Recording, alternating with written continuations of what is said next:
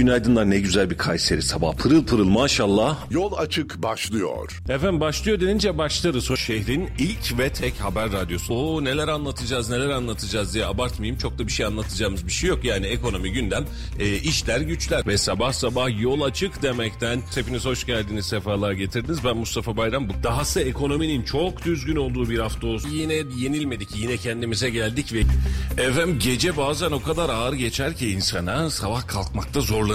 Niye zorlanırsınız? Üst üste zam yemişsinizdir. Bu Allah ne verdiyse konuşacağız efendim. Hepiniz hoş geldiniz, sefalar getirdiniz. doksan bir nokta sekiz Radyo Radar'da Yol Açık programında ben Mustafa Bayram. Radyo Radar Yol Açık başlıyor. Efendim doksan bir nokta sekiz Radyo Radar'dan hepinize hayırlı sabahlar ve günaydınlar diliyoruz. Hoş geldiniz, sefalar getirdiniz. Yağmurlu mu, yağmursuz mu, kuru mu, sulu mu derken böyle bir bahar mevsimini de geride bırakıyoruz. Hakikaten bazen biz de neyle dışarı çıkacağımızı, nasıl hareket edeceğimizi şaşırıyoruz ama bahar baharlığını yapıyor diyelim. Ama an itibariyle artık Haziran'dayız.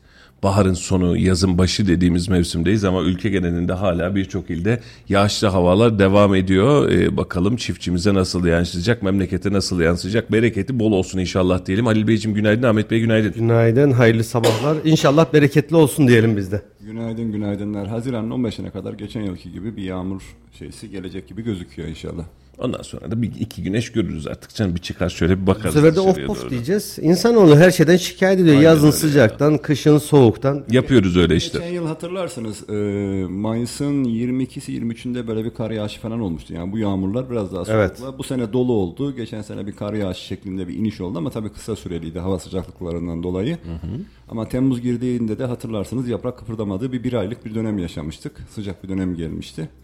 Bu sene de bekliyoruz efendim hava durumunu. Hocaya sorum demişler ki ya hocam demişler insanoğlu ne garip yaz gelince sıcaktan kış gelince soğuktan şikayet ediyor demiş. Hoca da şşş demiş baharlara ses eden var mı demiş. O hesap sonbahar ilkbahar en güzel mevsimler. Baharlarda da şu an işte yaşıyoruz. Yani bir yaz gelseydi güneş yüzü görseydik diye ona da ses ediyorlarmış demek ki hocam. Efendim para piyasalarıyla bir başlayalım, ufak bir turumuzu tamamlayalım, ardından da gündeme doğru dönelim. Ee, an itibariyle bankalar arası piyasada dolar yirmi lira seksen dokuz kuruş, euro ise yirmi iki lira elli bir kuruştan işlem görüyor. Altının ons fiyatında yukarı doğru hafif bir hareketlilik var, bin dokuz yüz yetmiş dokuz dolar seviyesinde. Brent petrol ise yetmiş dört dolar altmış yedi sent civarından da işlem görüyor. Tüm borsa İstanbul yine olumlu kapadı. beş bin seviyesi puanları birkaç kez denemesine rağmen başaramadı. dört bin dokuz yüz elli dokuz puan da yüzde bir virgül kırk dokuz artışla kendisini tamamlamış oldu. Serbest piyasada neler olmuş ona bakalım. Şu an itibariyle kapalı çarşıda dolar yirmi bir lira otuz dört kuruş, euro ise yirmi iki lira doksan altı kuruştan işlem görüyor. Altının fiyatındaki hafif artış sebebiyle gram altın bin üç yüz doksan altı lira, çeyrek altın ise iki bin üç yüz iki liradan şu an itibariyle işlem görüyor. Altın piyasasındaki durum da bu. E, bugün itibariyle artık son şekillenmeler gerçekleşecek ve yarın e, Bakanlar Kurulu'nda ye, meclisteki yemin töreninde tamamlanmasını bekliyoruz. E, tiyolar gelmeye başlıyor, ufak ufak yeni tiyolar var. Bakanlar Kurulu'nun tamamen tazeleneceği gibi iddialar var. Birkaç ismin kalacağı gibi iddialar var ama bu tamamen sürprizini koruyor. Ee, önümüzdeki belki de yirmi dört saat içerisinde, belki de yirmi beş yirmi altı saat içerisinde Bakanlar Kurulu'nda kimlerin olacağını, meclisteki yemin töreni dahil olmak üzere bunların tamamına vakıf olmuş olacağız. Yeni Bakanlar Kurulu beklentileri piyasayı da etkiliyor. Ee, özellikle ekonominin yönetiminin kimde olacağı, ekonominin kimin tarafından yönetileceği ve nasıl bir ekonomik sistem oluşturulacağı gerek borsada gerek para piyasalarında e, önemli bir satın alma oluşturuyor ve herhalde cumartesi günü itibariyle pozisyon netledikten sonra önümüzdeki hafta daha farklı bir rally izleyeceğiz piyasalarda, düşüş ya da kalkış nasıl diyeceksek. E, çünkü para piyasası ne kadar güven verecek, memleket ne kadar rahat edecek, e, bunları da görmüş olacağız. Çünkü piyasadan gelen e, diğer e, bilgiler çok da rahat devam etmiyor. Mesela e, tüketici kredilerinde büyüme oranları açıklanmış. yirmi altı Mayıs haftasında yirmi üç puan düşüşle yüzde yetmiş sekize gerilemiş tüketici kredileri. Ticari kredi büyümesi de aynı dönemde yüzde otuz sekiz düşmüş. Tarihi bir fren var tüketici kredilerinde. Hemen isterseniz haberin detaylarına bakalım.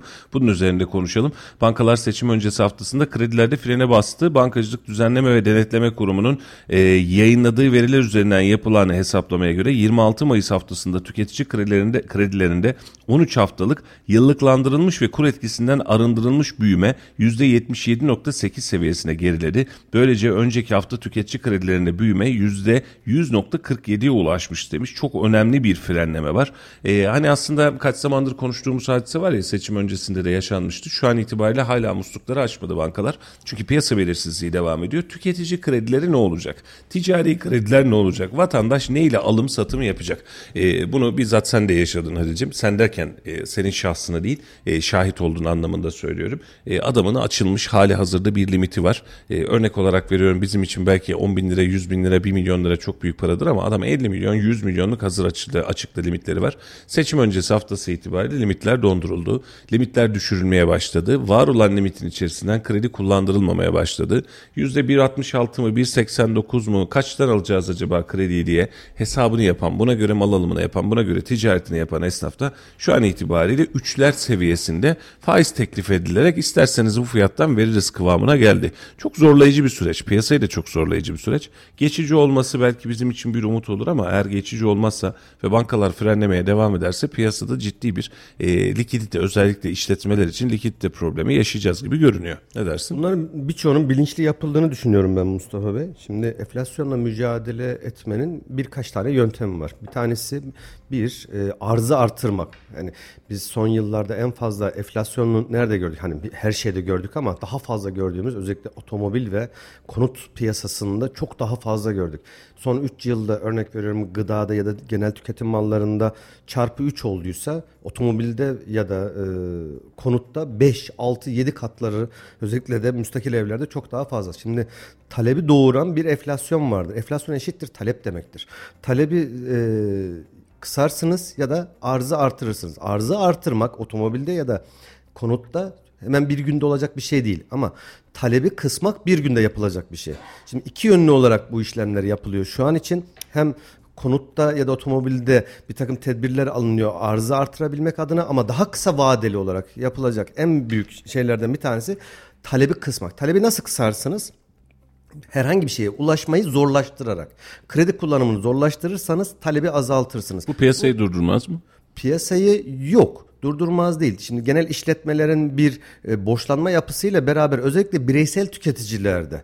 Bu Şimdi bunu sadece ziyade... bireysel üzerinde söylemiyorum Ali'cim. Şimdi e, ba- bahsetmiş olduğunuz teknik yordamda eğer insanlar kredi çekip de cep telefonumu değiştireceğim, bak sıfır alacağım, telefonum yok, telefon alacağımdan bahsetmiyorum. Telefonumu değiştireceğim, e, kredi çekeceğim, evimi değiştireceğim, arabamı değiştireceğim diyorsa senin dediğin tabloya hemfikir olurum. Derim ki ya kardeşim azıtma, şu an itibariyle senin bu talebi düşürmen lazım. Birazcık sakin kal, fiyatlarda yüksek, vakti zamanı gelince alırsın diyebilirsin. Buna bir itirazım yok ama ticari bir işletme makine alıyordur, maaş ödüyordur, yurt dışına ya da yurt içine ürün hazırlıyordur, ham maddeye ihtiyacı vardır, ham madde alıyordur. Ticari işletme hadi en fazlası fabrika alanı almak için alıyordur. Yani kendisine keyfi olsun diye değil, tam tersine işini büyütmek için alıyordur. Şimdi tüketici kredileriyle ticari kredileri birbirine denk getirecek olursak herhalde tüketici kredileri devede kulak kalır orantısal olarak. Yani rakam büyüklüğü olaraktan bahsediyorum. Yani sayı daha fazladır ama yani şu an itibariyle organizede ya da başka bir yerde, işte sadece Kayseri üzerinde bakmayın, bir işletmenin ihtiyaç duyabileceği kredi rakamıyla bir tüketicinin alabileceği kredi birbirinden çok farklı. Tüketici kredilerindeki frenlemeyi, kredi kartları limitlerini birazcık geriye çekmeye çalışmayı anlayabiliyorum. Ama ticari kredilerdeki hadiseyi anlamlandırmakta zorlanıyorum. Ticari kredilerde de burada bankaların baktığı birkaç tane unsur var. Döner sermayesi, öz sermayesiyle birlikte borçlanma yapısı. Şimdi e, bakın bunlar yazılan, dile getirilen, açık açık söylenen şeyler değil. Evet. Ama öbür taraftan arka planda yapılan bilinçli uygulama. Bir, e, bir kredilerin karşılık oranı bankalar tarafından zorlaştırılıyor karşılıklar için. Hem bankalar karşılıktan dolayı e, vermek istemiyorlar. İki, diğer taraftan da arka planda bilinçli bir şekilde azaltma var. Bu benim tamamen piyasada gördüğüm, bankalarda gördüğüm e, birebir görüşmelerde. Seçim haftasındaki azaltmanın sebebi de bu mu? Yok sadece seçimde bu yeni bir şey değil. Yok seçim sadece haftası daha... yani şu bir haftanın içerisinde yüzde otuz beş şöyle, son altı aydır yedi aydır depremden önce bir frene basma olayı vardı. Yavaş yavaş sen araba kullanırken ne yapıyorsun? Birdenbire hort diye frene basmıyorsun. Yavaş yavaş yavaş yavaş basıyorsun. En son durma noktasında biraz daha fazla basınç uyguluyorsun. Tamamen şahsi fikrim bu piyasayı biraz daha dengelemek adına e, enflasyonla mücadele etmek için kullanılan yöntemlerden ben bir tanesi. Seçim dönemindeki hareketin bankalarında kendi arasında kendi tedbirleri olduğu kanaatindeyim. E, bunun da sebebi şu, yani durdun durdun frene basacak seçim dönemimi buldun. Hiç kimseye kredi verme, veriyorsan yüksek faizden ver. Bunun sebebi bankalarında seçimden sonraki sistemin ne olacağıyla alakalı fikrinin olmamasıydı ki e, Recep Tayyip Erdoğan'ın kazanması halinde de aynı tereddüt geçerdi. Çünkü Recep Tayyip Erdoğan kazandı. Şu an Nurettin Nebati'nin devam etmeyeceğini, bu ekonomik sistemin devam etmeyeceğini herhalde birçoğumuz kesin gözüyle bakıyoruz. Hal böyle olunca bankalar da yarın bir gün faiz daha mı artacak, daha mı düşecek? Ben bugün yüzde birden vereceğim ama yarın yüzde beşten ben yeniden alabilecek miyim kıvamına geldi gibi görünüyor. Seçimde bunun e, birazcık ceremesi oldu. Özellikle dolar piyasası için, döviz piyasası için, her birisi için geçerli.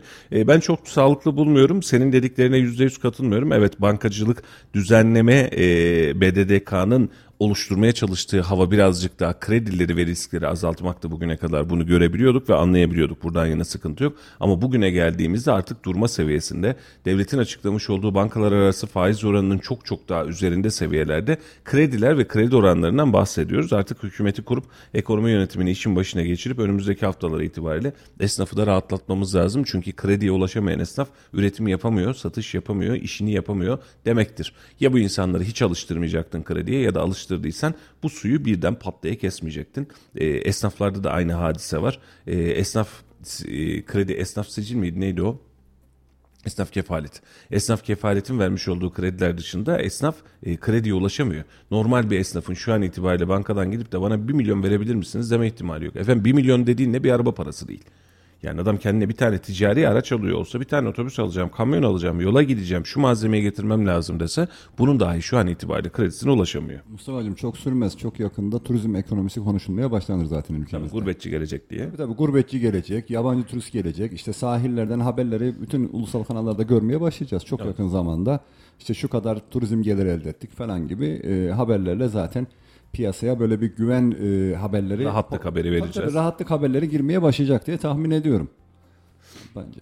Rahatlık gelsin, bacasız sanayiden gelecek gelirler bizim için önemli ama bizim üretim sanayimizde bir o kadar önemli. Çünkü bacasız sanayide Allah göstermesin bir yerde bir savaş çıkıyor, salgın çıkıyor, iki sene kilitleniyorsun. Mesela biz Rusya'ya, Ukrayna'ya çok ciddi anlamda, turizmsel anlamda yatırım yapmıştık. E, bunu Erciyes A Ş için de söylerim. Erciyes'te de çok ciddi yatırımlar yapmıştık. Önce pandemiyle kesildik. Tam pandemi bitti derken bir de savaş hadisesiyle kesildik. Şimdi sen bir pazara yatırım yapıyorsun. Bir pazardan turist gelecek diyorsun. Gelmiyor. E, şimdi geçen günlerde, belki dikkat ettiniz mi bilmiyorum. E, çok yoğun bir şekilde turizm patlaması yaşadığımız yüzde yirmi beşler yüzde otuzlar civarındaydı sezon itibariyle. Hem de kış sezonu diyebileceğimiz sezonda turizm rakamının arttığını söyledik. Detaylara hiç bakma imkanınız oldu mu? En yüksek turist nereden geliyor? Bulgaristan'dan. Yani Bulgaristan'dan hani bize günübirlik gelip de alışveriş yapıp gidenler var ya, bunları da turist kategorisine mecburen girişte katıyorsun. Adam turist olarak geliyor. Gümrükten geçtiyse turist sayılıyor. Aynen öyle. Adam sendeki değerli parasını sendeki değersiz ürünle değiştirmek için geliyor. Yani diyor ki bir an evvel geleyim ve ucuz fiyattan bu alışverişi yapayım diye geliyor. Sen bunu da turist katıyorsun. Nereden baktığımız önemli. Turizm konusunda çok kötü olduğumuz kanaatinde değilim. İyi bir noktadayız ama anlık gelişmeler turizm etkisini de değiştirebiliyor. Ya o dönemlerde bir sürü haberler de çıktı. O Bulgaristan tarafından giriş yap, bin dolarla girip ondan sonra işte alışveriş yapıp yemek yiyip daha fazla Türk lirasına çevirip akşamda işte dövizin hareketli olduğu dönemde tekrar bin lira, bin evet. dolarını alıp giden haberler falan da duyduk. Onlar şey değil. Ee, ümit ediyorum ki son birkaç yıldır yaşadığımız bu yaz turizm sezonunu yangın haberleriyle almayız bu sene. İnşallah e, o tür olaylar yaşamayız. Çünkü bir de o baltalıyor. Yani insanlar düşünsene ulusal kanallarda şeylerde sürekli işte yangın haberleri falan görüyorlar. Ee, zannediyorlar ki ülkenin her tarafı yangın haline evet, gelmiş. Risk var, ee, sıkıntı var. Tabii tabii. Yani giden ciğerlerimiz gidiyor, ormanlarımız yanıyor ama bunu gören insanlardan da mutlaka turizm sektörüne ciddi anlamda darbe vurulduğunu düşünüyorum. Bir de geçtiğimiz yıllarda da bunu çok yaşadık. Terör örgütünün özellikle Hatay bölgesinde, Antalya bölgesinde, Mersin bölgesinde, inebildiği bölgelerde Muğla tarafında hakeza aynı mantıkta orman yangınlarını tetiklediğini de biliyoruz. E, hal böyle olunca bunu da bu sezonda da hem e, güvenliği sağlamak hem de dikkatli de olmak lazım. Çünkü terör örgütü e, bir mücadeleyi kazanır mıyım acaba, yeni bir dönem başlar mı acaba derken e, elinden avucundakinden de oldu. Lider olarak görmeyeceğiz tabii ki, bir parti lideriydi e, geçmiş dönemde, ama Selahattin Demirtaş'ın aktif siyaseti bırakması hayat boşluk kabul etmiyor. Orada bir başka lider dürtüsü çıkartacaktır ortaya. E, hal böyle olunca da o kısma da birazcık dikkat etmek lazım. Efendim, krediler ve kredi özelindeki bankacılık sistemindeki açık şu an e, esnaf arkadaşlarımızın, kardeşlerimizin daha çok yaşadığı, e, bizi dinleyenlerin aslında daha fazla yaşadığı, çok fazla sabah sabah esnaf dinleyicimiz var. Bunu görebiliyoruz ama tüketici kredilerinde de üç yüz bin liraya kadar limitlenmişti. Şu an onu da vermemek için bankalar mücadele ediyor. Önümüzdeki hafta itibariyle normalleşeceği kanaatindeyim. Bir miktar daha kendimize geleceğimiz kanaatindeyim. Ama bu sistem uzun vadeli hale gelirse, yani birkaç ay böyle devam edecek olursa memleketin her bir tarafı için sıkıntı yaşar. Hani bunu sadece tüketici gitsin de ihtiyaç kredisi alsın hadisesiyle bakmayın. Ev satışında şu an itibariyle iki milyona, üç milyona, dört milyona ev satıyorsunuz ama kredi verirken o parayı, o parayı vermiyorsunuz adama. Şimdi bu adam evi nasıl alsın? Şimdi önceki dönemde düşünsene, altında para biriktirdim. Dövizde para biriktirdim. Kenarda param vardı. O güzel değerlenmiş. Önceki dönemde cebindeki, örnek olarak veriyorum, üç yüz gram, dört yüz gram, bir kilo altına e, bir şeyler yapabiliyordu. Şimdi baktığında hala o bir kilo altında bir şey yapmakta zorlanıyor. Yani onun satın alma gücü de düştü. E, özellikle ev alışlarıyla, ev satın almasıyla alakalı ciddi anlamda bir problem var. Yani e, öyle azmaz bir problem değil. iki milyon, üç milyon, dört milyon şu an itibariyle sıfır evlerde fiyatlardan bahsediliyor. Şu an altının kilosu kaç lira? Neye geliyor? bir milyon dört yüz bin lira. Yani ortalama bir ev almak için iki kilo altına ihtiyaç var. Evet. Tabii. Ama önceki dönemde öyle değil. Geçen biriyle konuşuyorum. Bu üç dört ay oldu. Abi diyor, kocaman bir dükkan. Abi diyor, bu dükkana diyor bir kilo altın almıştık diyor. Ki altın ons fiyatı o kadar yüksek değil. Hesabını sen yap. Bir kilo altına dükkan almış. Şu an aynı dükkanı alıyorum desen herhalde beş kilo altında filan ancak alırsın. Yani bu da bir başka gösterge aslında. Ondan mesela yirmi sene önce altının ons fiyatı dolar bazında yüz kırk dolarlar seviyesinde. Öyle, düşüktü. Şu an iki bin dolarlar seviyesinde. Ama buna rağmen almış. Bak, hesabını sen yap. on üç on dört katına çıkmış. Ki dolar zaten artıyor, bir de ons artıyor. Çift taraflı. E, şimdi döviz bazında da altın bazında da enflasyonumuz var. Orada onu da hesap edelim. Yani enflasyon sadece T L bazında devam etmiyor. Yani ne kadar oldu? yirmi seneye yaklaşmıştır herhalde. E, on bin marka Talas'ta, on bin mark, on iki bin mark, on üç bin mark civarında Talas'ta ev alınıyordu. Emniyet sitelerinin filan olduğu yerler var ya, o civardaydı. Yeni yapılan yerler vardı, on altı bin marka çıkarttık dediler. Çok para vermişsiniz dedi. iki bin beş yılında on altı bin mark. Bugünün itibariyle, çok özür diliyorum, sekiz bin euro civarında. Yanlış biliyoruz, on altı bin euro da ya, hani geç onu. Şu an yüz bin euroya alamıyorsun aynı yer. iki bin beş yılında hiç unutmuyorum, o zaman eşimin tayini çıkmıştı. Ev arayışımız vardı Beyazşehir'de. İldem daha o zaman daha gerilerdeydi. Beyazşehir biraz daha popülerdi. Beyazşehir'de dokuz bin dolara ev vardı. Borcu çok az, bir borcu kalmıştı. Yani evet, bugünün parasıyla belki yirmi otuz bin lira diyebileceğimiz küçük rakamlar borcu kalmıştı o kooperatiften dolayı. iki bin beş yılı hiç unutmuyorum. Hatta Temmuz ayı dokuz bin dolara evler vardı. Keşke para olsaydı da alsaymışız. Şu an düşünsene on bin dolar ev aldığını. Memlekette ev problemimiz falan. iki yüz bin T L. Yani. Bugünün parasıyla iki yüz bin T L'ye alır. Yani o bile yerinde erimiş durumda ve çok da iyi gitmiyoruz. Onun için bankaların e, ve sistemin ev alacaklarla, şimdi konut sektörü e, elliye yakın firmayı, elliye yakın sektörü besliyor. Yani sadece tek başına e, kendi içerisinde dönen bir sektör değil. E, konut ticaretini durdurduğunuz zaman da birçok ticaret memlekette, mesela dekorasyon duruyor, mobilya duruyor, yavaşlıyor. Beyaz eşya, Beyaz eşya duruyor. Halı. Yani sen durduğun evde, ya ben gideyim de şu eve taşınayım dediğin anda, ya buraya da bir kanepe mi alsak, koltuk mu alsak, halıları mı değiştirsek filan, başka bir sektörü daha canlandırıyorsun. E, konut sektöründe şu an itibariyle fiyatların iki milyondan aşağı Kayseri'de herhalde sıfır konut kalmamıştır. Peki bu e, talebi kıstık diyelim. Hmm. E, krediye ulaşmayı zorlaştırdık. İnsanların ev almasını zorlaştırdık. Zorlaştırdık da zor. Daha da ileri gittik. Fiyatlar geriye doğru gider mi acaba? Gider. İyi bir şey mi, kötü bir şey mi? Yani şöyle, insanların gücü yetmiyor ve onu alamıyorsa şöyle, fiyatlar geriye gider. Var olan stoktaki fiyatlar geriye gider. Kaybettiğimiz noktada şu olur: üretim devam etmez. Geçen yıl mesela deprem sonrası, geçen yıl değil hatta bu yıl, deprem sonrasında birçok müteahhit katlı yapılarıyla alakalı başlamamış projelerini durdurdu. Tabii. Ben bu dönem yapmayacağım dedi. Çünkü kat hadisesi, insanların korkuları var. Şu an itibariyle herkes bahçeli, villa, yazlık tarzı yer istiyor. Biz şu an yaparsak zarar ederiz, gereği yok başlamanın dedi ve durdurdu. Daha yeni yeni çekiç çalışmaya başladı, temel atılmaya başladı. Bir fonksiyon daha devreye giriyor. e, inşaatların fiyatlarındaki en büyük kalemlerden bir tanesi de arsa payı. Evet. Ciddi anlamda yükseldi. Hani daha önce defalarca dile getirdik. bin metre, bin beş yüz metrekare arsası var. on üç tane, on beş tane daire alıyor. Yani inanılmaz bir piyango. Bir taraftan da bunun önüne geçmek lazım. Yani bunun önüne geçmenin yolu da nedir? Yeni yerleşim alanları aşmak, yeni imar planları oluşturmak ve arsa maliyetlerini düşürmek. Arsa maliyetini düşürmek şu an için mevcut konutlardaki fiyatlarda en az yüzde yirmi beş, yüzde otuz oranında geriye gitmesi demektir. En Tabii az. Yeni arsayı şu an itibariyle açarsanız, bundan beş yıl sonra da açarsanız, bundan beş yıl önce de açarsanız diğer arsa maliyetlerinin dengesini değiştirir. Kabinede beklenen sürprizlerden bir tanesi Afet ve Göç Bakanlığı. Ee, bu önemli. Afet Bakanlığı, bakanlığı şimdi e, özellikle yaşadığımız afetten sonra bir Afet Bakanlığı oluşturulursa ki e, dün birkaç gazeteci abimiz de yazdı benzerini. E, dün ulusalda da bir yerde çıkmış. E, Afet Bakanlığı'nın başına düşünülen isimlerden bir tanesi de Vali Gökmen Çiçek görünüyor. Yani Kayseri Valisi Gökmen Çiçek'in bölge Bölgedeki yaptığı çalışmalar nedeniyle Afet Bakanı olabileceği de konuşuluyor. Seviniriz, mutlu da oluruz. Kayseri'den gitmesine üzülürüz ama e, kendisinin e, hak ettiği bir görevde olmuş olur. E, ama karşımıza çıkacak böyle bir tabloda Afet Bakanlığı beraberinde bu dinamikleri de tetikleyebilir. Mesela İstanbul üzerinde, Kayseri üzerinde, Maraş üzerinde, Hatay üzerinde kardeşim burada yaşam alanı artık oluşmaz. Biz şu alanda bir imar alanı, çünkü afet sadece afetin olduğu zamanla alakalı değil.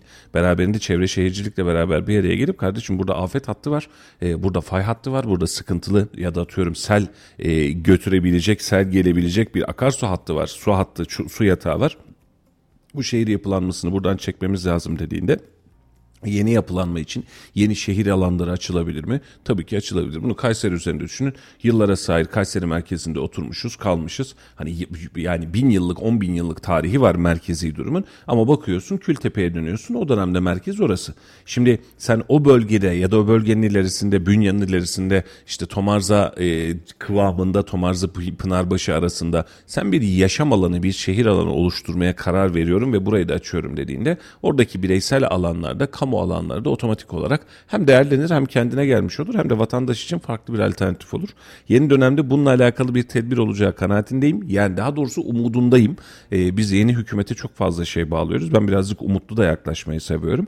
Ee, ama tabii ki göreve başladığımız gün itibariyle, başlandı dediği gün itibariyle ortaya konulacak performans da önemli. Yani biz bir önceki seçimde yaşamış olduğumuz bize karşı yapılan saldırıların rövanşını mı almaya çalışacağız? Örnek olarak veriyorum. Eski düzeni devam ettirmeye mi çalışacağız? Yoksa yepyeni bir Türkiye mi, yeni bir Türkiye yüzyılı mı oluşturacağız? Bu da onların hem bir sonraki seçim için performansını hem de memleketin geleceğini etkileyecek. Ama umarım hani bize kamuoyu olarak, basın olarak bunun baskısını yapmamız lazım. Kayseri üzerinde de birçok bölgede de yeni yaşam alanları açmak, insanlara yeni imkanlar tanımak zorundayız. Yoksa arsa payı da aşıyor, inşaat payı da aşıyor e, ve beraberinde de asıl geldiğimiz nokta bunun finansman unsurlarını da vatandaşa sağlamamız lazım. Senin bir evin var, şu an itibariyle evimi satayım, bir ev alayım dediğinde tamam üstündeki borçlanmayı belki limitleyebiliyorsun kendi içerisinde. Adam yeni evlenmiş, iki tane memur, maaşı var, diyor ki ben bir ev alayım da kafam rahat etsin diyor. Bu adam evini alabilmeli kardeşim. Yani doğru mu? Şimdi iş sıkıntısı yok, gelecek sıkıntısı yok, memuriyeti var, evlenmiş, barklanmış, çoluk çocuğa kavuşacak, yıllarca kira mı ödesin? Müsaade edin bu adam da evini alsın bir şekliyle. Ya şimdi şöyle bir şey düşünüyorum ben, ee, enflasyon karşısında memura yapılan zamlar, emekliye yapılan zamlar, diğer zamlar, tamam bunları yapıyoruz yapıyoruz ama eğer e, hükümetin bundan sonraki politikasında Türk lirasını döviz karşısında değerlendirirse artık zam yapmaya ihtiyaç kalmaz. Yani... memura zam yapmaya gerek kalmaz. Bu da dövizin düşmesi anlamına geliyor. Senin dediğin yani, diğer ayağı. Yani aya. Türk, Türk lirasının değer kazanmasından bahsediyorum. Evet. Yani Türk lirasını ne kadar çok değerlendirirsek e, bence sorunları, hani onun üzerine çalışırlarsa e, bu taraftan sürekli işte artırım artırım artırım yapmaya gerek kalmaz. Önceki dönemde o politikamız seviyesi vardı ama zannedersem ya tutturamadık ya başaramadık Ahmet Bey. E, çünkü iki yıl öncesinde başladığımız faiz indirme politikasında biz T L'yi daha değerli hale getirmek üzerine çalışmadık. Yani derdimiz T L'yi daha değerli hale getirmek değildi. Ee, biz T L'ye hatta bir miktar daha Çin politikası gibi değersiz hale getirip özellikle e, ihracatla alakalı politikayı birazcık daha rahatlatmak derdindeydik. Ben bu politikanın kısmen de olsa devam edeceği kanaatindeyim. Yani hani e, yirmi lira olan doları on liraya düşürmeye, on beş liraya düşürmeye çalışacaklarını zannetmiyorum. Hatta belli bir miktarda ihracatçının elini rahatlatmak adına bir miktar daha açacakları kanaatindeyim. E, o dediğiniz çok zamsız bir Türkiye artık bu saatten sonra çok yakın vadede mümkün gibi görünmüyor. Ha, ama önümüzdeki üç beş yıl içerisinde ekonomi ekonomik dengeler oturur. Şu olur, dolar kaçta kaldı en son? otuz lirada kaldı, yirmi beş lirada kaldı, misal olarak yirmi iki lirada kaldı. Bu seviyeden bir süre daha gider. Ama Türkiye'de e, dikkat edin, bizim özellikle E, cari dengemizdeki bozukluk sebebiyle her dönemde oluşturmuş olduğumuz faiz fazlamız olmuyor, eksiğimiz oluyor. Yani biz her, defes, her defasında ithalat ihracat dengesinde de açık veriyoruz. Yani yüz liralık tüketiyoruz, yüz yirmi liralık alıyoruz. yüz tüketiyoruz, yüz yirmi alıyoruz. Hal böyle olunca beş sekiz on senede bir biz ekonomik krizleri yaşamak zorunda kalıyoruz. Yani bunu bugüne kadar, yanlış anlamayın, herhalde son otuz yılda kırk yılda hiç değiştiremedik. Hep tükettiğimizden daha fazlasını harcama eğilimine gittik. Yatırım yapıyoruz dedik, biz genç ülkeyiz dedik, o dedik, bu dedik ama ürettiğimizden daha fazlasını tükettik. Buna ev ekonomisi gibi daha önce de hep anlatırız. Yani sekiz bin beş yüz lira ya da on bin lira bugün itibariyle adam maaş alıyor ama her ay on iki bin liralık yiyor. Ne kadar sürdürebilirsin bunu? Ya ülke olarak e, üretime ve ekonomi şey enerjiye fazla yatırım yaparsak, atıyorum işte Karadeniz gazı bulunduğunda hı hı. E, yıllık biz dışarıdan ne kadar gaz alıyorduk, artık bu seneden sonra ne kadar gaz alacağız? Türkiye'nin bir yıllık lazım. Enerji ithalatı, bunun içine doğalgaz, e, petrol dahil olmak üzere yaklaşık doksan beş milyar dolar yıllık. Yani bu konu çok önemli bence. Ama işte enerji, bunun ne kadarını karşılayabileceğiz? Bunun çok büyük bir çoğunluğu da doğalgaz oluşturuyor. Sevgili dostlar, doğrusunuz ama bunun ne kadarını karşılayabileceğiz? Karadeniz gazı ile alakalı son güncel bilgi bende yok. Kimse, yani yanlış anlamayalım. Ee, ama Karadeniz gazının tamamını çıkartsak bizim beş yıllık gazımıza mı filan tekamül ediyordu? yedi yıllık gazımıza tekamül ediyor. Tamamını çıkarsak. Tamamını bir günde çıkartamayacağımıza göre bizim gaz oranımızda atıyorum yüzde onumuzu değiştirecek. Önemli mi? Çok, çok önemli, önemli bir rakam. Bak çok önemli bir rakam. Ama bizim e, enerjisel bağımlılığımızı yüzde yüz bitirmiyor. Daha fazlasına ihtiyacımız var. İki, ekonomik olarak bizi düze çıkartmıyor. Şimdi biz mesela bunu bile seçim döneminde gaz çıktı, tam parası elimize değecek, vatandaşımıza hediye olsunla başladık işi. Kötü değil, güzel bir eylemdi. Yani güzel bir seçim taahhütüydü, güzel bir vaatti. Ee, bir aksiyon vardı, en azından vatandaşa, her bir bireye dokunan bir vaatti. Ee, ama tabloyu daha derinlemesine bakalım. Bizim çok nitelikli ürün üretmemiz lazım. Yurt dışına bunu çok fazla satmamız lazım. Turizm gelirlerinde rahatlamamız lazım. Yurt dışındaki turist şu an itibariyle ekonomik tatilin adresi olarak görüyor Türkiye'yi. Bak bize pahalı, adam ucuz. Adam diyor ki en ekonomik tatili nerede yaparım? Deniz var, kum var, güneş var, rahatlık var, tarih var vesaire, gidelim Türkiye'ye tatil yapalım. Yoksa Rus turist bizi Rus turist bizi niye seçsin? Dünyanın en zengin turist grubu falan değil Ruslar. Tabii. Ekonomik turist grubu. Bizim burada o Amerikalı turiste, Avrupalı turiste yeniden dönebilmemiz lazım. Bunun parası. İki, bizim mesela Kayseri Orsay Bey için bile aynısını söylerim. Biz burada kanepe üretiyoruz, koltuk üretiyoruz, fırın üretiyoruz vesaire yapıyoruz.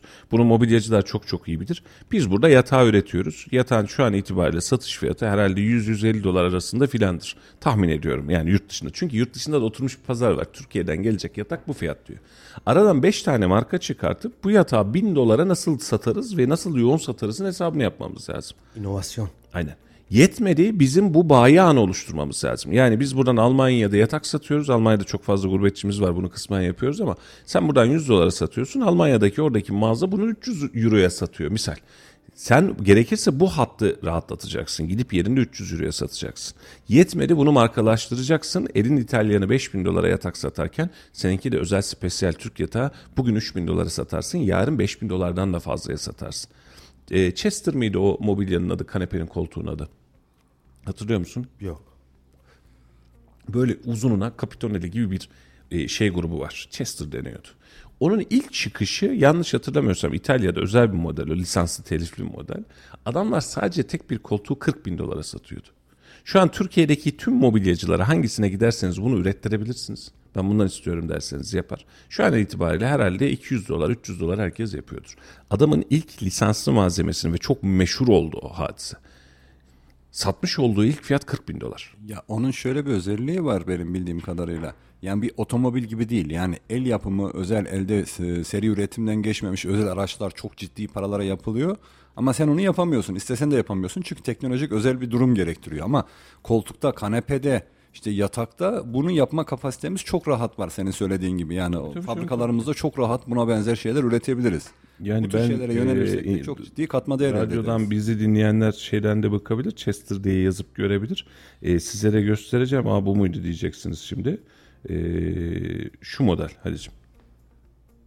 Hı. Bildiğin hani her yerde görürüz belki. Ahmet Bey sen biraz, biraz daha moda hala. Bu hala moda bu. Yani bu koltuk ilk çıktığı anda yani kırk bin dolardan satılıyordu. Mesela el yapımı yatak yapan e, dünya genelinde bir yer var. Sadece el yapımı yapıyor. Makineleşmeden özel yapıyor. Malzemelerin özel kullanıyor. Abi adam beş bin dolar, sekiz bin dolar, on bin dolardan yatak satıyor. Sen şimdi diyorsun ki on bin dolara yatak mı olur kardeşim diyorsun. Yatak ya baby top on bin dolar diyorsun. Adam satıyor. Sen bin tane yatak göndermeye çalışıyorsun. Bilmem kaç tane tır sevk etmeye çalışıyorsun. Adam bir tır gönderiyor yılda.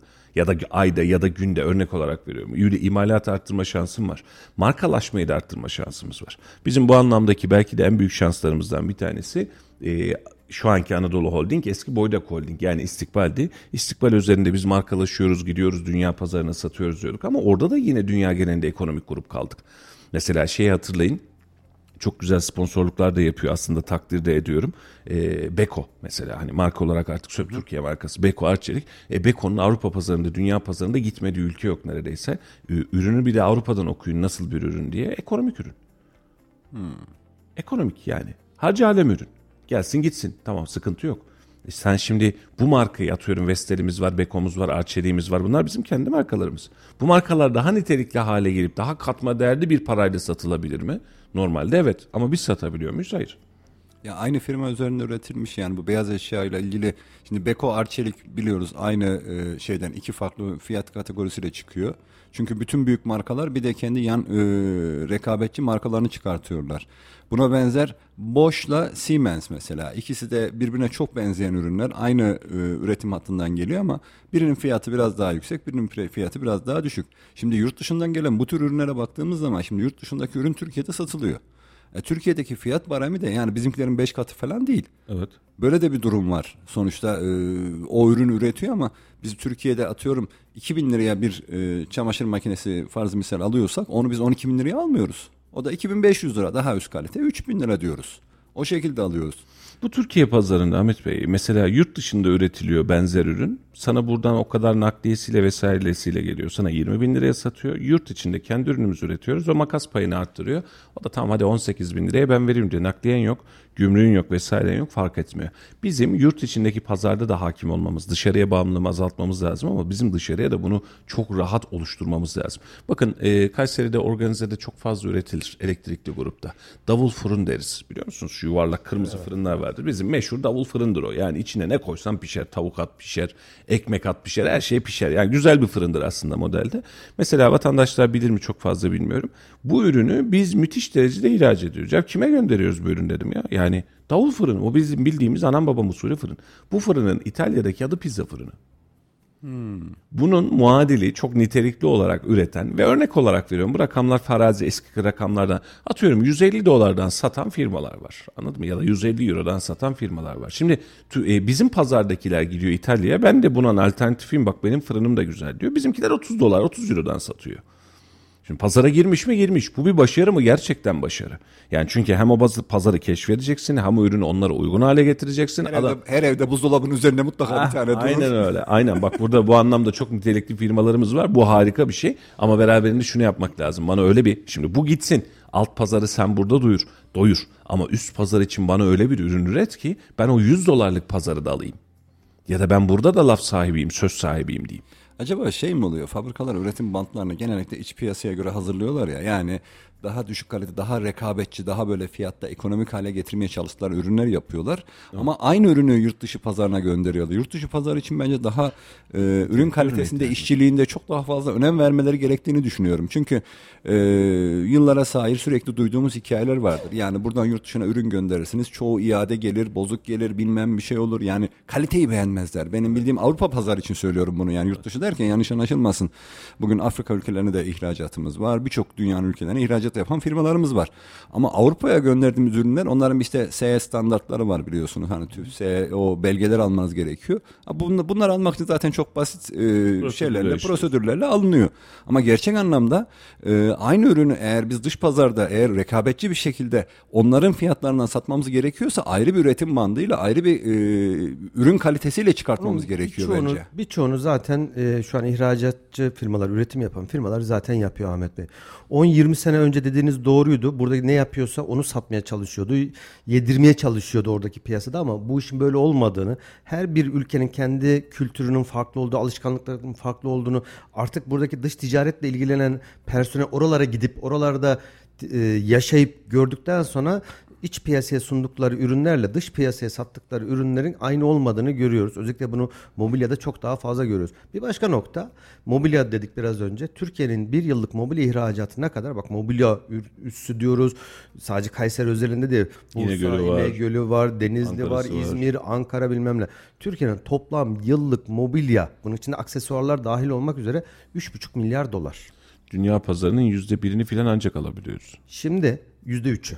Peki tek başına tek başına İKEA markasını biliyoruz. Tüm dünyada e, aksesuar da var, mobilya da var. Yıllık cirosu ne kadar biliyor musunuz? Modeler mobilya daha çok. Evet, otuz beş milyar dolar. Bakın, Türkiye'nin toplam ihracatının on katını adamlar tek başına bir markayla oluşturuyor. İşte markalaşmak, yayılmak, dünya pazarına nüfuz etmek, ihtiyaca göre ürün üretmek işte budur. Biz bunu maalesef yapamıyoruz. Çin son iki üç yıldır ciddi bir atak geliştirmeye başladı. Biliyorsun, Türkiye konfeksiyon ve kumaş sektöründe dünyada söz sahibiyken biz bunu Çin'e kaptırdık.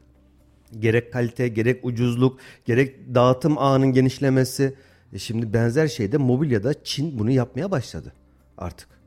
Daha modüler, daha pratik, kendin yap, İKEA mantığı ve daha ucuz. İşçiliği belki daha ucuz ama estetik olarak baktığın zaman belki estetiği daha güzel. Ben de şimdi Kayseri'de yok İKEA ama Ankara'da, İzmir'de zaman zaman gittiğimiz zaman eşim orada iki saat üç saat zaman geçirebiliyor. Ben biraz of puf diyorum ama kadınlar için de aradığı her şeyi bulabileceği bir yer. Ya içerisinde restoranına kadar olan bir yer yani. Tabii. İnsanlar çok uzun zaman geçiriyorlar bizde. Bir de şey gibi, labirent gibi bir yerden girip de hani tek bir şey alacağım, şunu şu cüzdan alacağım çıkacağım misal. Bunu, çıkamıyorsun. Bunun da tabii ki sanayici kendi içerisinde dinamik hale getiriyor ama e, bunu şöyle düşünüyorum e, sevgili dostlar. E, gerek Anadolu'da gerek Türkiye'nin dört bir tarafında bizim imalatçımızın farklı bir kültüre de evrilmesi lazım. Yani hani meşhur modacı hikayeleri vardır ya, filmlerden dizilerden çok fazla gördüğümüz. Adam bir tane e, dört tane kumaşı birbirine bağlar, çok salak saçma bir ürün çıkar ortaya.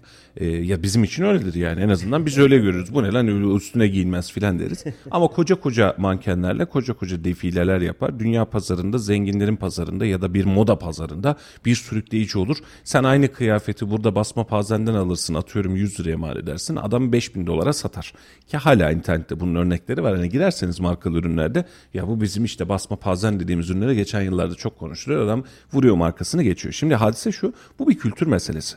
Bizim sanayicimizde bu kültür yavaş yavaş oluşuyor. Yurt dışını yeni keşfediyor. Hakikaten her biri birer misyoner gibi dünyanın dört bir pazarını dolaşıyor. Kulakları şimdi dinliyorsa da selam olsun. Ee, bizim Yunus abimiz mesela, Yunus Tarla e, herhalde gezmediği ülke kalmadı. Abi dil yok, nasıl yapıyorsun diyor. Ben her türlü hallediyorum işimi diyor. Yani onu bir şekilde çözüyor. Ama önemli ihracatlar da yapıyorlar. Şimdi bizim kültür olarak da belli bir seviyeye ulaşmamız lazım. İhracat kültürü, ürün kültürü, reklam kültürü, marka kültürü, yüz kültürü. Yani bunları oturttuğumuz zaman iş çıkacak. Şimdi e, buradaki sanayici biraz önceki dediğin gibi birbirini yiyor. Niye biliyor musun? Yatak diyor. Nereye gidecek? Cezayir'e gidecek. Misal olsun. Diyor ki Cezayir'deki şu firma. Abi adam çıkıyor. Uçağa atlıyor. Kayseri'ye geliyor. Daha önce internetten bakıyor. yirmi tane firmayla görüşmesini yapıyor. Seni sana kıldırıyor. Açıyor yatağa bakıyor. Bu böyle olmazsa iade alırım diyor. Pazarın ihtiyacı var. Ürüne ihtiyacı var. Şu an dip fiyatından, maliyet fiyatından e, K D V iadesine razı olarak yeri geldiğinde bu ürünü yapıp göndermeye çalışıyor. Tersi durum, sen burada çok kurumsal bir havan olduğunu düşün. Çok nitelikli, çok kurumsal bir havan var. E, bu kültürün oluşmuş. Şimdi şuradan adam geliyor, oradaki küçük esnaf sana, sana tahakküm edemez alacağı iki tır, üç tır, beş tır yatak için. İşte senin bahsettiğin için gibi şey olması lazım. Yani oradaki kendi bayi ağları olması lazım ki oradaki firma gelip de burada hüküm sürmesi. Yani kendi hmm. bayisine orada satışını, satış ağını kendisinin oluşturduğu zaman ancak bunun önüne geçebilir ve e, fiyat politikasını kendisi belirler o zaman.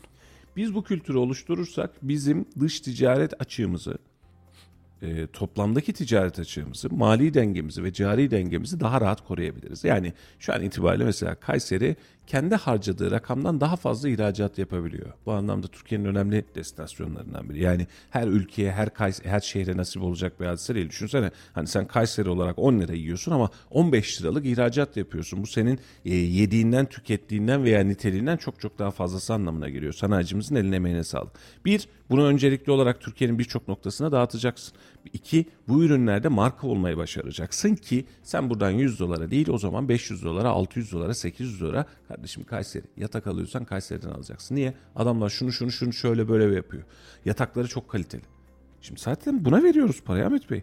Markete gittiğimizde, pazara gittiğimizde bu genel eğilim araştırmasında üç tane yoğurt koyuyorsun karşısına adam market rafında. Markalar önemli değil. Bilinen markalardan bahsetmiyorum. üç tane bilinmeyen marka. Biri bir lira, biri bir buçuk lira, biri üç lira. Şimdi herkes şöyle zannediyor. Herkes gidecek bir liralık yoğurt orada tükenecek. bir liralık yoğurdun yüzüne kimse bakmıyor. Bizim için nitelik ya bir buçuk lira ya üç lira. Eğer tüketim eğrimizde de bizi rahatlatıyorsa üç liralık üzerinden devam ediyoruz. Biz bunalım diyoruz. Şimdi pazara çıkmışsın. Sen diyorsun ki mesela Türk ürünlerinin en çok sevildiği yerlerden bir tanesi Azerbaycan. Şimdi e, ürün ortaya çıktığı zaman nere menşeli diyor? Ya Avrupa ürünü ya Türk ürünü dediği zaman satıyor. Ora tutmuş bu iş. Yani ürün Avrupa'ysa daha rahat satıyor. Türk ürünü dediğin zaman daha rahat satıyor. Ama Almanya'ya git, İsveç'e git. Türk ürünü dediğin zaman adam şöyle bir bakıyor. Nasıl yani? E onun için o pazarda bu kadar rahat değiliz.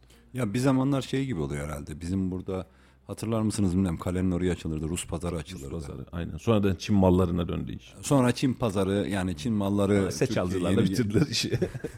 O dönem baktığında şimdi atıyorum Rus pazarında bir tornavida alıyorsun, vidayı sıkarken kırılıyor. Böyle ürün kalitesi on değil. Demek ki Avrupa'da bizim ürünlerimizin birçoğuna öyle bakıyor. Evet. Yani Türk ürünü dediğin zaman şöyle bir yan bakıyor. Yani bu işte kalitesiz midir falan. Bizim bir zamanlar Rus mallarına yaptığımız, Çin mallarına yaptığımız muameleyi biz görüyoruz demek ki. Ha bunun için de mesela yeni Türkiye yüzyılından bahsediyoruz ya, hakikaten yeni Cumhuriyet'in yeni yüzyılına giriyoruz artık. yirmi dokuz Ekim'de ilk yüzyılımızı bitirmiş olacağız Cumhuriyet olarak. Şimdi yeni dönemde hani bu bir günde olacak iş değil, kimse kusuruma bakmasın. Hani yarın hükümet değişti, Ticaret Bakanı değişti. Üç gün sonra biz e, tüm cari açığı falan kapattık. Yok böyle bir dünya ama şu önümüzdeki beş yıllık konjektür içerisinde bunu başarabiliriz. Türkiye'nin marka yolu olma, model yolu olma, e, insanlara Türk ürününü anlatma ve beraberinde tabii ki bunun da önemli tarafı şu, Türk ürünü ürünün içeriden de düzgün çıkmasını sağlama. Yani sen ihracat yaparken firmaya tamam ne satıyorsan sat, yeter ki sat dersen e, belli bir dönemde firma satar ama yarın bir gün oradaki senin itibarını mahveder. Ama sen nitelikli ürünü çıkartmaya başladığında, firmalar bunun kaygısına düşmeye başladığında e, biz bu açığı çok rahat kapabilecek, kapatabilecek durumdayız. Çünkü bizim elimizdeki malzeme sevgili dostlar, şimdi doğalgaz üzerinde konuştuk. Karadeniz'de çıkan doğalgaz yedi senemizi alsın. Şimdi Erkan yazmış, Doğu Akdeniz'de rahat eder miyiz? on senemiz doğalsın. Bunlar çok önemli. Yani bunları küçümsemiyorum, kimse yanlış anlamasın. Ama imalatın, imalat prestijin bin yıllık bir prestij, doğru mu? Üretim prestijin, ticaret prestijin bin yıllık bir prestij. Yani sen bunu ortaya koymuş olduğun zaman yarın bir gün doğalgaz biter. Doğalgazı kimse kullanmaz, biz elektrikle ısınıyoruz artık der. Ama sen bu bu insanlara ürün satmaya bu sayede devam edersin. Ee, enerjiyle kullanalım ama bununla mutlaka kullanmamız lazım kanaatindeyim.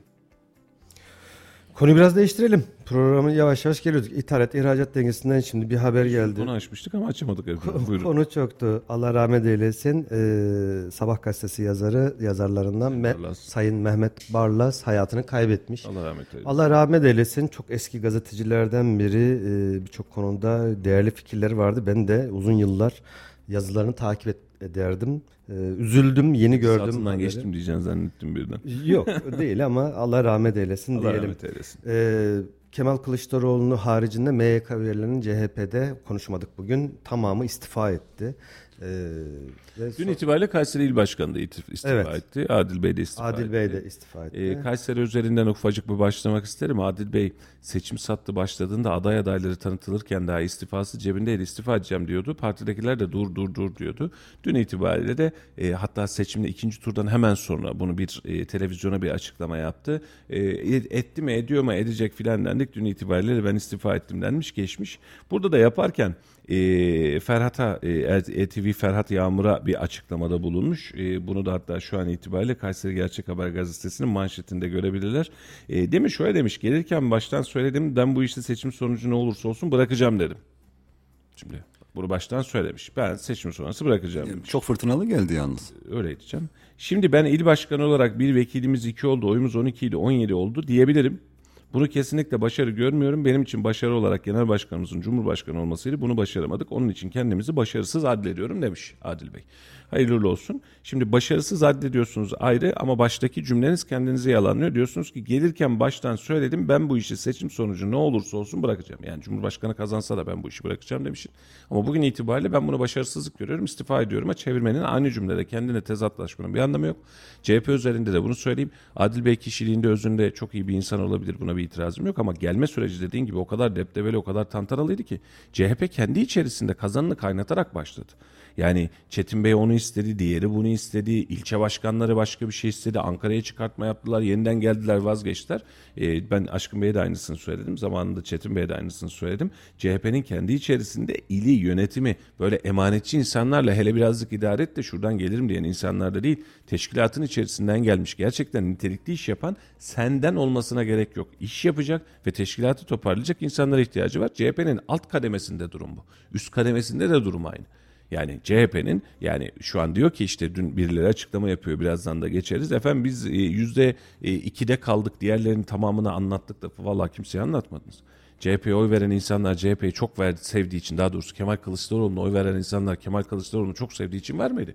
Tayyip Erdoğan'ın karşısında başka bir alternatif kalmadığı için verdi size oy veren insanlar. Hani bugün itibariyle Tayyip Erdoğan'ın karşısına aklı başında birini koyun, bir de üstüne Kemal Kılıçdaroğlu'nu koyun, boyunuzun ölçüsünü alın. Doğru mu?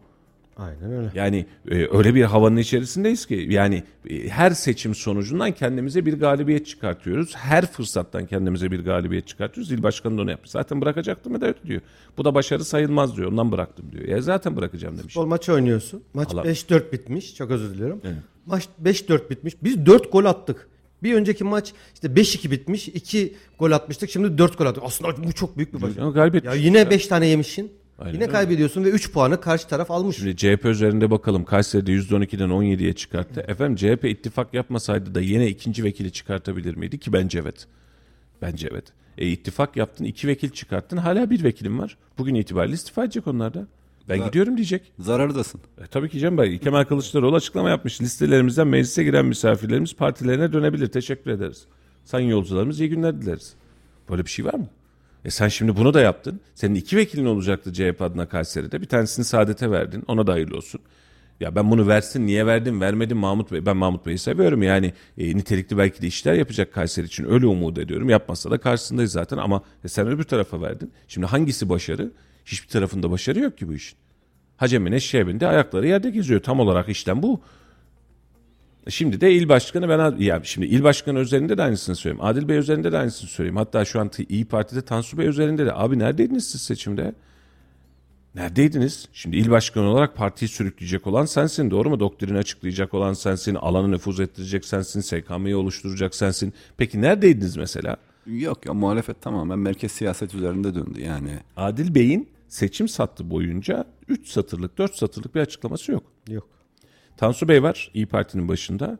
Aday adayları açıklama yaparken yanlarında durup birkaç cümle ettiyse etti, ön girizgahını yaptı. Onun dışında bir açıklaması yok. Neredeyiz? C H P'de genel olarak bir teşkilatlanma sorunu var. Ta ilçe başkanlıklarından merkeze kadar, genel merkeze kadar bir teşkilat kültürü maalesef yok. Herkes biraz böyle kendi havasında, kendi kafasına göre hareket ediyor. Bak mesela bir e, AK Parti dediğiniz zaman ta Refah Partisi'nde, Milli Nizam Partisi'nden gelen bir teşkilat kültürü var. M H P'de evet, inanılmaz bir teşkilat kültürü var. İyi Parti'de dahi var çünkü özü çok büyük bir çoğunluğu M H P'den gelme bir teşkilat kültürü var. E, Saadet Partisi'nde var yine keza rahmetli Necmet, Necmettin Erbakan'dan dolayı. Ama şu an için geldiğimizde mevcut da Memleket Partisi, C H P, DEVA, Gelecek Partisi gibi bu tarz partilerde herhangi bir teşkilatla alakalı bir çalışma gördük mü Mustafa Bey? Yok. Hatırımızda bir şey var mı? Sadece Kayseri özelinde demiyorum. Tüm Türkiye genelinde yok. Genel merkez siyasetinin yön vermesiyle birlikte yerelde bireysel hareketler sadece. Evet. E, o zaman bu ne oluyor? E, tek başına e, işte futbolcunun bir tanesi, on tane futbolcu sahada geziyor. Tek bir tane futbolcu e, kendini yırtıyor. E sonuç habire gol yersin. Bu bir takım oyunu. Çıkmıyor. Valla e, iktidarından muhalefeti belki birçok şey bir şey söyleriz ama C H P üzerinde buna özellikle birazcık daha fazla e, belki de görebiliyoruz. E, ya da e, şimdi Erkan yazmış, adaylar adaylar arasında Niyazi Ünalmış dışında kimse yoktu ki diyor. E, doğru söylüyorsun. E, üçüncü sıra adayımızı ne ekrana alabildik ne alanda görebildik. E, dördüncü sırada kim vardı? E, şey vardı. Zülküf Bey vardı. Zülküf Bey normalde aktif bir siyasetçidir, sahnesi. O da zaten kazanmayacağım için niye yardırayım dedi. Beşinci sırada eski il başkanı var. Alanda biz görmedik. Etrafta görmedik. Görmedik derken hani vatandaş şöyle söylüyor ondan sonra. Efendim siz görmediniz ama bize geldiler. Doğru. Hani memlekete çıkalım istiyorsanız anket yapalım. Ya da kendileri bizi karşılaştığımız zaman yok ya biz alandaydık çalışıyorduk filan diyor. Efendim yoktunuz. Yani şehir özelinde de yoktunuz. E, hal böyle olunca karşınıza çıkan tabloda e ne olacak bunun durumu? Vallahi olacak durumu. Alanda ya, olsaydınız, oldu. alanda olsaydınız oldu. Bizim haberimiz olurdu. Şu an itibariyle oldu.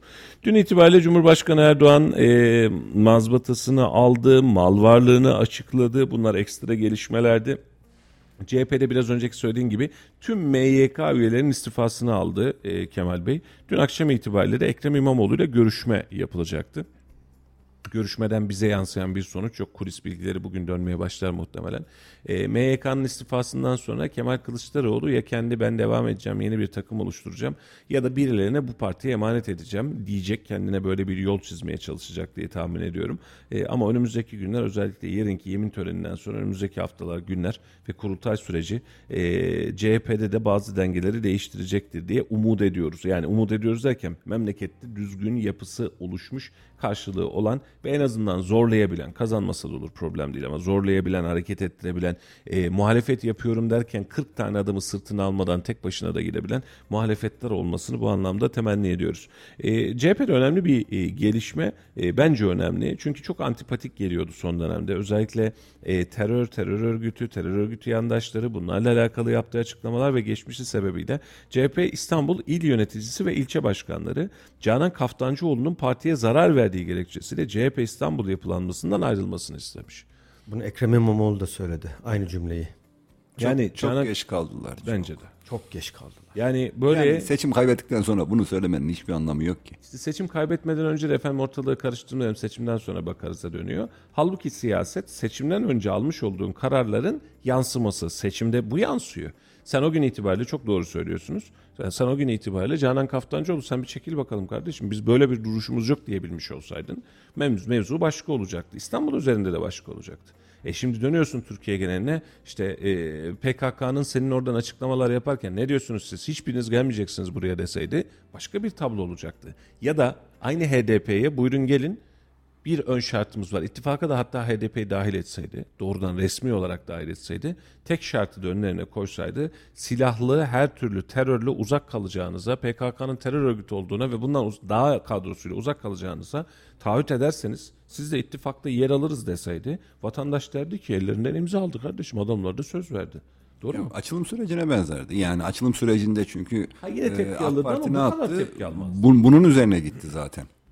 Şu dakika itibariyle ki AK Parti ve M H P de aynı zamanda bunu çok güzel kullandı. Yani söylemi de çok güzel kullanıyor. Sen daha seçim sattığının dışına çıkarken, daha sen o masadayken masanın altından Selahattin Demirtaş çiziliyordu zaten, doğru mu? Masanın yedincisi var diye. Sen bu algının önüne geçemedin ki hiçbir gün. Ve bugün itibariyle efendim o gün yapmadık bugün yapıyoruz. O gün yapacaktın. İşte birinci turdan sonra birazcık aklı başına geldi ama o da yetmedi. Ne yaptı? C H P'nin ya da Kılıçdaroğlu'nun en büyük hatası neydi? Ee, yüzde on ya da yüzde on birlik bir H D P tabanına kendini çekmeye çalışmaya başladı. Evet. Söylemler bu yöndeydi. H D P'nin açıklamalarına karşı senin söylediğin gibi hiçbir söylem gerçekleştirmedi. Aslında matematiği çok basitti kendisine. Dedi ki C H P olarak kemik bir yüzde yirmi beş yüzde yirmi altı oyumuz var. Güzel. İYİ Parti'den nereden baksan bir yüzde on beş gelir. Etti sana kırk. Biz yüzde on civarında e, H D P'yi alırsak elli. Öbür taraftan DEVA, e, Gelecek ve Saadet'ten de yüzde bir iki bonus. yüzde elli bir elli iki ile biz alırız muhasebesi yaptılar. Buradaki kilit nokta H D P'ydi. yüzde on. Çıkardığın zaman kırk bir, kırk bire düşüyor. Dahil ettiğin zaman elli elli bir. Ama o masadan kalkma, oturma, Meral Akşener'in sonrasında vekillik e, aday adaylığı ve adaylar sürecindeki yanlışları, kendi söylemleri, bir taraftan e, mevcut hükümetin bunu çok iyi kullanması, özellikle terörle alakalı cümleleri bu hesabı, matematiği yanlışa düşürdü. on dört Mayıs'tan sonra ne yaptı? Millet İttifakı daha milliyetçi söylemler, terörle alakası olmadığına dair söylemler, bir taraftan Zafer Partisi'nin yanına almaya çalışmalar. Bak, ikinci oylamada AK Parti oyunu yüzde örnek veriyorum iki artırdı ama üç üç buçuk civarında Millet İttifakı artırdı. Evet. Bu aradaki o bir bir buçuk puanlık artış, AK Parti'nin aldığı oy oranının üzerinde bir bir buçuk puanlık artış milliyetçi oylardan geldi. Sen bunu H D P'de Türkiye'nin yüzde onluk bir radikal grubunu hedefliyorsun ama öbür tarafta yüzde doksanlık bir milliyetçi grubu, muhafazakar grubu kendini karşına alıyorsun. Bence en büyük yanlışı burada yaptılar. Ya bence de e, insanımız adalet istiyor, eşitlik istemiyor. Yani orada herkese bir işte bakanlık dağıtmaları falan filan, bu pay edilmeleri bence çok ciddi anlamda antipati oluşturdu. E, tabii ki. Yani kişisel olarak ben de bakıyorum ya, yüzde sıfır virgül ikilik şey, ben bu masadayım, ben de bir bakanlık alıyorum. Aldı da. Üç tane vekillik aldı. Yani vekillik aldı da hani yani hükümet daha olsaydı büyük, bakanlık da alacaktı. Daha büyük ölçekte baktığın zaman. Yani enteresan, özür dilerim son cümleler olarak, altı tane e, Millet İttifakı'nı oluşturan parti liderlerinin hiçbiri mecliste olmayacak. Valla olmazlarsa olmasınlar, muhtemelen siyaset sahnesinde de bunu tartışacağız. E, ama muhasebeyi iyi yapmak lazım. Teşkilatların da o gün e, seçimden sonraki ilk günde söylemiştim aynısını. Teşkilatların da tabandan bunu söylem haline getirmesi lazım. Söylemeyelim, ağzımızı açmayalım, genel başkana ters düşmeyelim, il başkanı acaba böyle yapar mı? Valla böyle giderek sadece kendi içerisinde top çeviren, antrenman yapan futbol takımlarına çevir, e, dönersiniz. Asla sahaya çıkmazsınız, çıkacaksınız. Siyaset risk alma işidir. Doğruları söyleyeceksiniz, bazen kaybedeceksiniz ama eğer söylediğiniz şey doğruysa zaman sizi haklı çıkartacak ve eninde sonunda kazanacaksınız. Bunun için siyasette doğru okumak lazım. Siyaset, e, tüm partiler için söylüyorum bunu, ne olur kimse yanlış anlamasın, lafım alayına. Yani bir gün hepsine, her gün birisine filan diyor ya, aynı bunun gibi e, siyaset yalakalık yaparak emredersiniz efendim diyerek geçebileceğiniz bir sahne değildir. Bu sahnede emredersiniz efendim diyerek sadece bu sahnedeki e, ufak bir figüran olursunuz. Sadece işinizi halledersiniz ama memlekete bir katkınız olmaz. Siyaset hangi partide olursunuz olsun fikirlerinizi söyleyip doğruyu yanlışı ortaya koyup tartışmanın sonucunda kazanmak, yani anlatmak ve kabul etmek ya da kabul ettirmek anlamına gelir.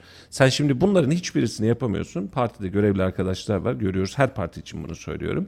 Ee, adamın koca aday adayı yapmışsın, aday yapmışsın. Şimdi genel başkan bir şey söylüyor, öbürü bir şey söylüyor. Hiç ağzını açan yok. E sen o zaman bir siyasetçi değilsin ki, sen sadece partinin bir neferisin. Kafa nereye sen oraya. Onun sonrasında kafa duvara çarparsa sen de çarparsın, kusuruma bakma. O gün itibariyle bu iş başladığında Kemal Kılıçdaroğlu'nun aday gösterildiğinde hayır efendim diyebilen partili belki o gün itibariyle partiden uzaklaştırılacak, adaylık verilmeyecekti ki verilenlerin de sonucunu gördük. Yani bir tane aday çıkartmışsın zaten, bir tane vekil çıkartmışsın ama diğerleri için bugün şöyle bir kazanım olacaktı. Ahmet Bey söylemişti ya, bak söyledi, bu kadar söyledi, arkasında durdu, adam da haklı çıktı. Bak çok fazla bir süre değil, iki ay içinde tarih seni haklı çıkartacaktı. Sevgili dostlar, değerli izleyiciler, değerli dinleyiciler, bugünün de sonuna geldik. Haftanın sonu, artık hafta sonu itibariyle kabineyi, yemin törenini ve yeni Türkiye'yi, yeni yüzyıldaki ilk hükümeti belki de konuşmuş olacağız. E, yarın önemli bir gün olacak bunun için. Pazartesi günü de Allah'tan mani çıkmazsa oturacağız hep beraber, bunun değerlendirmesini e, yapacağız. İzlediğiniz, dinlediğiniz için hepinize ayrı ayrı teşekkür ediyoruz. Yeni yayınlarda görüşeceğiz efendim. Laf Sokakta'yla sizi baş başa bırakıyoruz. Sokağa ne sormuşuz Ahmet Bey?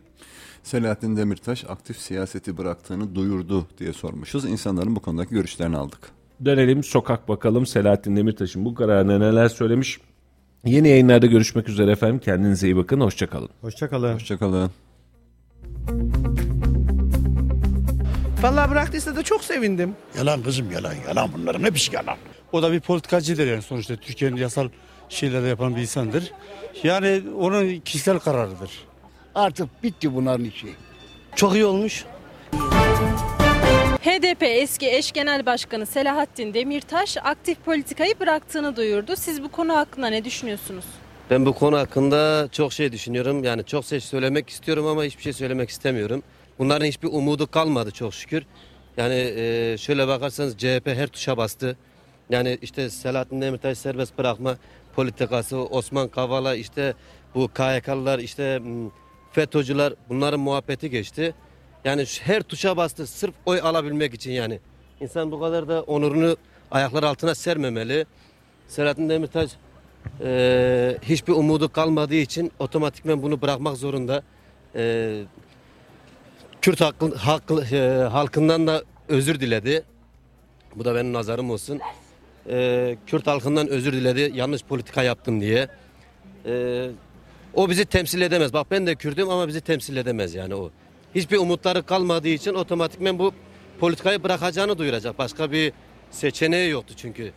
İkinci bir seçeneği vardı, o da C H P tarafındaydı. Çok şükür onlara da fırsat gelmedi. FETÖ'cüler de biletlerini hepsini hepsini yaktılar. Hiçbirinin umudu kalmadı. Çok şükür dimdik yürümeye devam. İnşallah derim. Çok iyi olmuş derim. Çok iyi yani olmuş. Vallahi tamamen sürünsün gitsinler. Türkiye'den çıksın gitsinler. Vallahi bıraktıysa da çok sevindim. Daha iyi olmuş. Sülalesini toplasın gitsin. Bıraktı iyi oldu. Vallahi kendi kişisel düşüncesi. Yani benim istediğim Türkiye'de barış, huzur, her şeyin güzel olması. Yani ayrımcılığın olmaması, insanlar birbirine hor bakmaması. Yani benim istediğim Türkiye'de her şeyin normal, güzel yürümesi. İnsanların ayrıştırılmaması. O da bir politikacıdır yani sonuçta. Türkiye'nin yasal şeyleri yapan bir insandır. Yani onun kişisel kararıdır. Saygı duyarım. Ülkeye barış, huzur, güzellik gelsin. Yani herkes mutlu olsun. Yani biraz pahalılık biraz yok olsun inşallah. Her şey güzel olur inşallah ülkemiz için. Yalan. Yalan, yalan. Yalan. O da bir oyun. O da bir oyun diyorum. O partide şey edecek. Böyle böyle yaptım diyecek. Şey ettim, eledim diyecek. Milleti kandırmak. Başka hiçbir şey yok. Bizim millete kanarsa. Grupları kandıracak.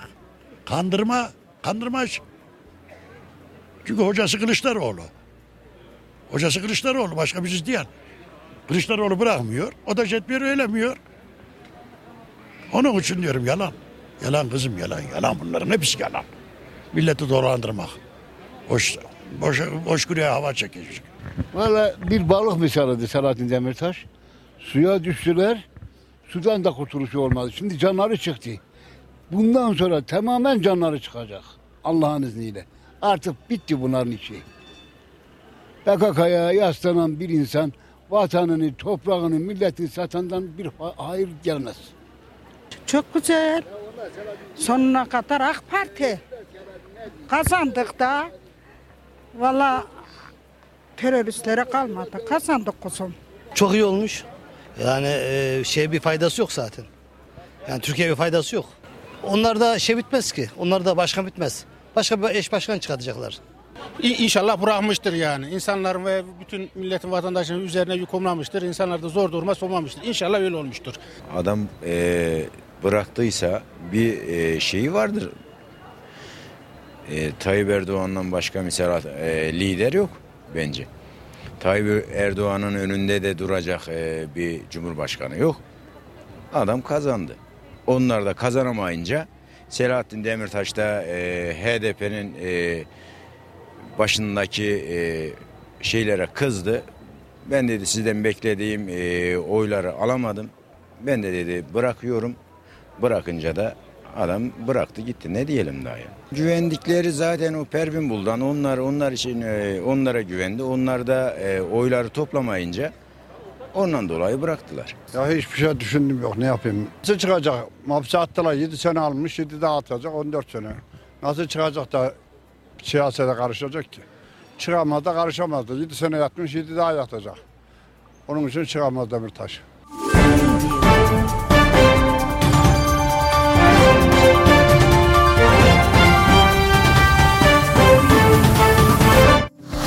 Radyo Radar yol açık sona erdi.